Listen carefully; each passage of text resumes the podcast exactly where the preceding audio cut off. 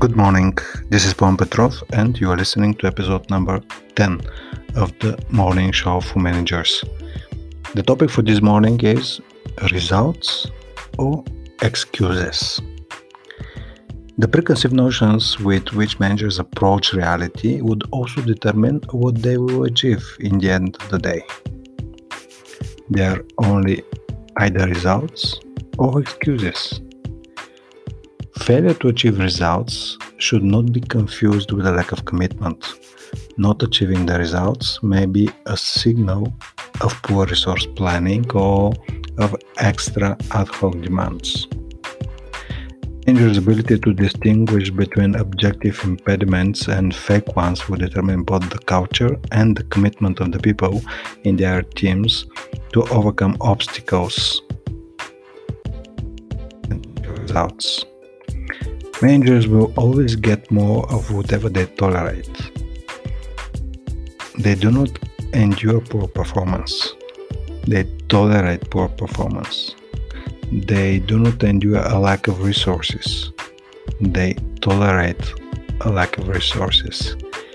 Getting into stories and drama can help Oscar nominees for the people, uh, Oscar nominees who want to win uh, an Oscar award.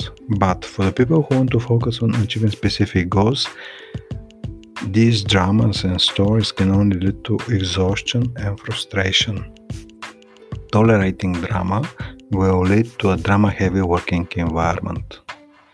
Tolerating productivity and high achievement will lead to more productivity. Challenging circumstances are not reasons for failure. They are simply the environment within which people must achieve results. The special thing about excuses is that there is a dose of truth in them. The attention paid to them has the effect of throwing gasoline on the fire. It only ignites it. And it will lead to flames, fires, and missed opportunities. People's energy may go to making excuses why something cannot happen or to make it happen.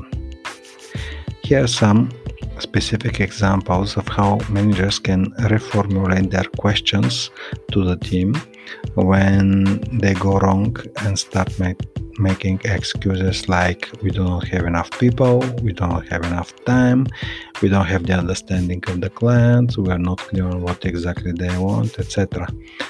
The questions here questions that turn excuses into a result driven mindset. Number one, knowing that we do not have enough people, how can we achieve our goals anyway? Knowing that we do not have enough time, how can we still achieve our goals? And you notice that here it's not about excuses, it's turning the restrictions of the environment into the flow on which people start thinking. Another question knowing that we do not have the understanding of the client, how can we achieve our goals? And final question knowing that we do not have clarity on what exactly they need, what can we do to achieve our goals? Managers may look for look at the excuses uh, from the people as potential as a list of potential risks. And they can focus on managing risks not on drowning in this sea of excuses. I would say not to see even ocean of excuses the key element here is that managers should not rush to solve the problem of their people on autopilot Rather, they should use the Socrates method and support their people to come up with solutions that are right for them.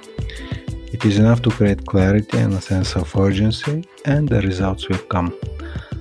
One barrier for people to enter 100% in finding solutions and acting is their unpleasant experience with the previous manager, one who has taken stories and apologies too much into account rather than working to increase the capacity of his team to overcome those apologies. Here, people develop a conditioned reflex in gravity to the excuses that lead them into the spiral of self fulfilling negative prophecies. Then, as people turn every excuse into a reason for their success, they will have a greater sense of, of control over what is happening to them. They will become active instead of passive participants not only in their work but also in their life. This was it for today. Have a good day and see you soon.